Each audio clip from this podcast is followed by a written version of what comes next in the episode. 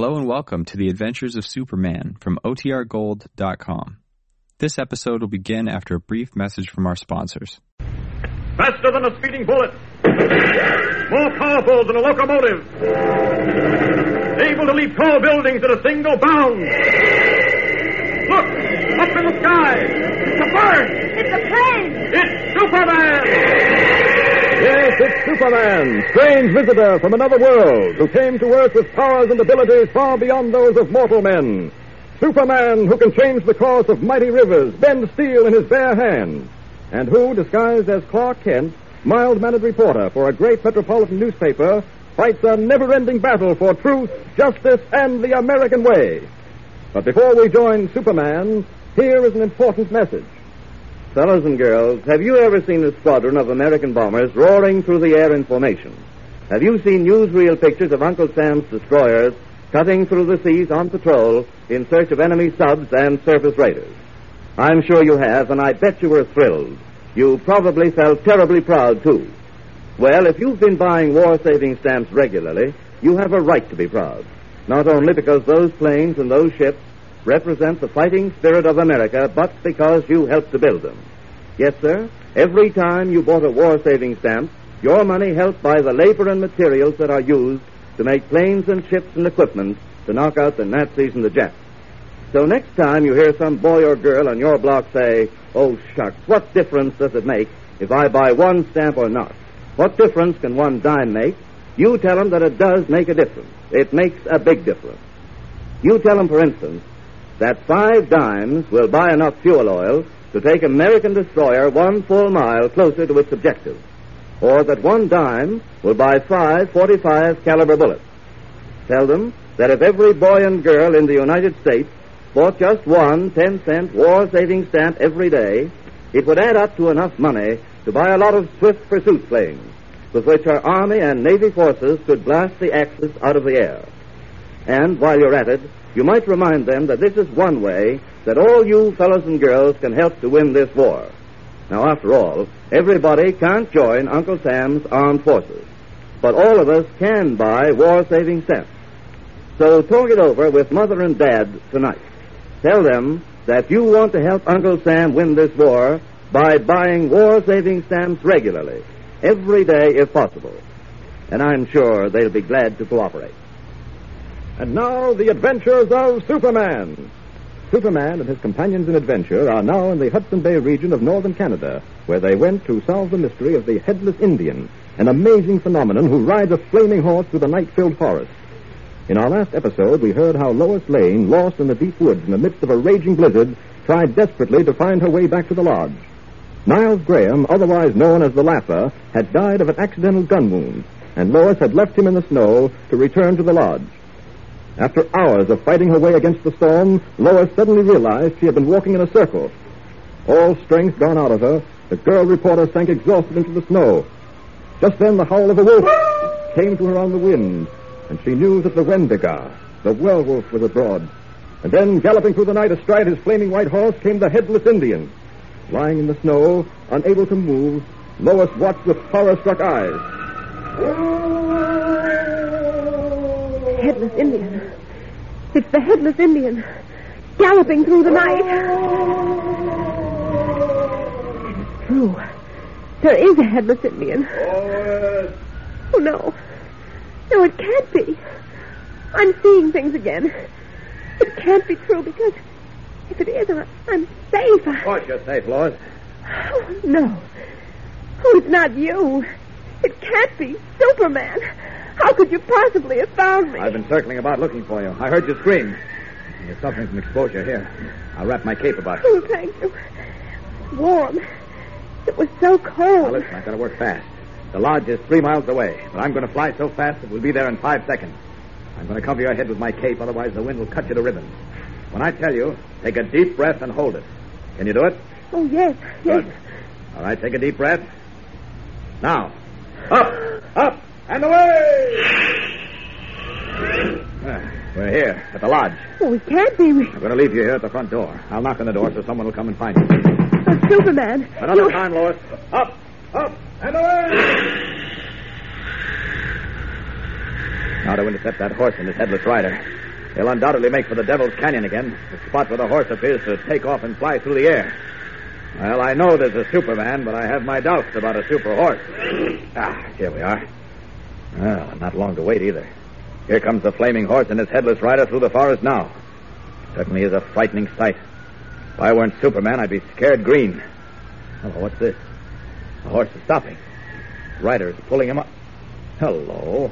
Rider is removing what appears to be a headless pair of shoulders. Another Ichabod Crane, eh? The headless horseman of sleepy Canada. This will be interesting to watch. Let's see what happens. Hey, Joe, for the love of Mike, send down that flag and tackle, will you? I'm numbered the cold. Take your shirt on. You think I'm any warmer than you are sitting up here on this platform in a tree? Oh, come on, come on. Can it chatter? Send down that block and tackle. Well, this is wonderful. A block and tackle to lift that horse into the air. To create the illusion that the horse took off into the air. Exactly the sort of fantastic but practical thing the Laugher would invent. He said this little adventure would end in the death of one of us, and he was the one to get it. Now what are they doing? Hurry up, hurry up. Let's get this thing over with. I got to buckle this strap into the horse's belly, don't I? Give me a chance. Okay, I I got the strap buckled. Now up with the horse. Take him up. Well, I think it's high time to take a hand in this amusing little incident. Uh, just a moment, gentlemen. Jumping Lucifer, it's a guy in a Halloween costume. Hey, what are you doing here? Believe it or not, I was waiting for a headless Indian, and I believe I found him. Come on down here, Joe. I got a feeling I'm going to have trouble. There we are, Joe. I'll be up for you in a minute. Now, look here, bud. I don't know who you are, but I ain't taking no chances, see? I got a rifle attached to this saddle, and I'm going to let you have it. You're wasting your time. What do you mean? Bullets can't harm me, but you won't believe it until you see it. Go ahead and shoot. Hey, this guy's crazy. He's playing nuts. He's asked me to shoot him. Okay, shoot him. Okay, I will. Jumping Judas, them bullets are bouncing off his chest like little jelly beans. Now you're convinced? Brother, I'm I'm pixelated. Here, you you take the rifle. You hold on to it. I can't. I I can't on account I'm gonna pass out. Hello up there. Joe, Yeah? your partner has fainted. I'm coming up. Now, wait a minute, bud. Hey, look it. Hello, Joe. What a neat little theatrical setup you've got here. Strong platform built between two pine trees, ropes, pulleys, wires, all for the one purpose of lifting that horse into the trees. Very interesting. Yeah, I done it all myself. I used to be a mechanic before I joined up with. Hey, I'm talking too much. Nothing you can tell me I don't already know, Joe. All this hocus pocus, the headless Indian, the flying horse coated with luminous paint, by the way, to make him glow in the dark. All this was designed to frighten Sebastian Beauvais away from the hunting lodge. I wonder why. Get off, huh? Yes, I keep wondering why the Laugher went to all this trouble to frighten Sebastian away from the lodge instead of killing him. Will you explain that, Joe? Not me, but I ain't explaining nothing. But I insist, Joe. And I refuse. Don't refuse, Joe. I ain't talking. I haven't much time to fool you, Joe. Talk or you'll be sorry. Nothing doing. Ah. My wrist. Hey, look out! You're, you're breaking my arm. Are you going to talk, Joe? No, I ain't. Help. Your last chance, Joe. Talk or I'll break your arm. Ah, okay. Well, Okay, I'll, I'll talk. I'll tell you anything. excellent. Now then, why all this bother to frighten Sebastian away from the lodge? If the Laugher wanted to get him out of the way, why didn't he kill him? Well, that was what we was going to do. So we found out that every night Sebastian played chess with that money at Lake Minnow by shortwave radio. If we killed Sebastian, he couldn't play chess no more. And if he didn't play chess no more, the money would get suspicious. Uh-huh. And if the money got suspicious. He would have made the trip up to see what was wrong, and that would have spoiled the Laugher's plans, eh? Well, why did the Laugher want to get rid of Sebastian Beauvais? Why did he want to get White and Miss Lane and Kent out of the way? Well, uh, the laugh was in the counterfeiting business. Oh, We counterfeited everything from the United States currency to victory bonds, including Canadian dollars. I see. The cops was getting pretty close to us in Metropolis, so the laugher decided to go far away, but he would never find us. So we hired this place from that French Canuck, and up we come. It took a lot of trouble getting the equipment in without the Canuck catching wise. We told him all them cases and things was hunting equipment and stuff like that. Mm-hmm. I don't think he ever really believed it, but there wasn't much he could do. We set the stuff up in the cellar, and we've been working there ever since. The Cellar. We made sure the Canuck stayed out of the cellar, I can tell you that. Well, that about answers everything. Okay, Joe, now I'm going to take you for a little oh, ride. Hey, wait a minute. I told you everything you wanted to know, didn't I? What do you want to put me off? Oh, you misinterpret me, Joe. We're going for a little ride back to the lodge where I intend to clean up this mess as quickly as possible. I'll just tuck you under this arm. Hey, stop it! Will you stop it? And we'll pick up your sidekick on the way down. Now to tuck him under the other arm. There we are. And now, up, up, and away!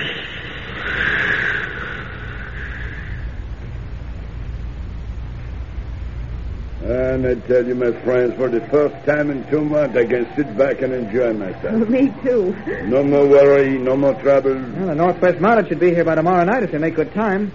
And they can take your uh, customers back with them. Say, by the way, Sebastian, you're sure they can't get out of those rooms we locked them in? no, no, it is impossible. You know, I was, I used to amazed when I see all that counterfeiting machinery in the cellar. I should think you would have been. Yeah, never once they let me go into the cellar. I know it's something wrong, but what? I do not know. This uh, Mr. Graham, he's the head of the great counterfeiting uh, business. Uh, you mean counterfeiting racket? Oui, oui, oui. Uh, he was the man known as the Laugher. He certainly was. I was never so shocked in my life as when he confessed everything to me out there in the woods just before he died. Uh, day after tomorrow, you will go back with the Mounties, n'est-ce pas? Yes, Sebastian. I'll be sorry to leave you. Somehow, despite all the danger and excitement, I've sort of enjoyed myself up here. So have I. And I, too, have enjoyed having you. But I must speak the truth. I would be happy to return to my quiet way of living alone by myself, with nothing but the wild creature of the woods. The deer, the caribou, the bear.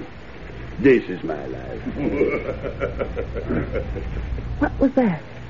It sounded like, like the laugher. We must be hearing things. The laugher, Niles Graham, is dead. You think maybe he's ghost? Oh, nonsense, Sebastian. By this time, we should have convinced you that ghosts don't exist. Clark. Ghosts or no ghosts, someone is laughing outside that door. And it sounds like. C'est impossible. The Laugher is dead. You saw him die in the woods. What are we going to do, Clark? Well, I'm going to open that door. No, no. Impossible. It, it can't be.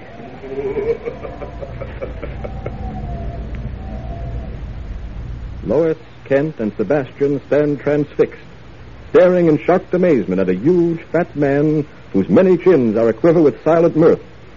Can this be a joke that someone is playing on them? Or can it really be. But wait. Listen tomorrow for the answer to this puzzling question. Listen tomorrow and every day, same time, same station. Tune in and follow the adventures of Superman. By all means, don't forget to tune in to Superman tomorrow for another thrilling and exciting episode. And don't forget to talk to Mother and Dad before you go to bed tonight about making arrangements to buy war saving stamps regularly. Start the day off right tomorrow. Buy at least one 10 cent war saving stamp first thing after breakfast. And remember what I told you at the beginning of this program. Every single dime is important because all our dimes put together can go a long way to help pay for the guns and the tanks and the planes and the ships we need to knock out the Nazis and the Japs. And here's an idea for you. Why don't you get together with your friends tomorrow and make a joint pledge to buy war saving stamps every time you've got a dime? See which of you can buy the most war saving stamps every week and every month. In that way, you'll be doing your share to win this war. Faster than a speeding bullet. More powerful than a locomotive. Able to leap tall buildings at a single bound. Look! Up in the sky! It's a bird! It's a plane! It's Superman!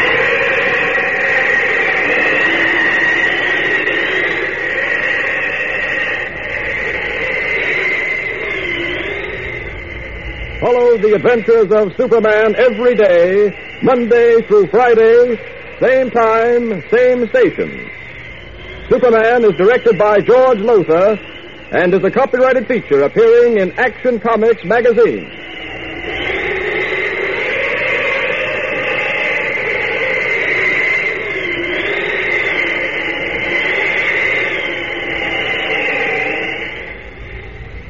This is Mutual.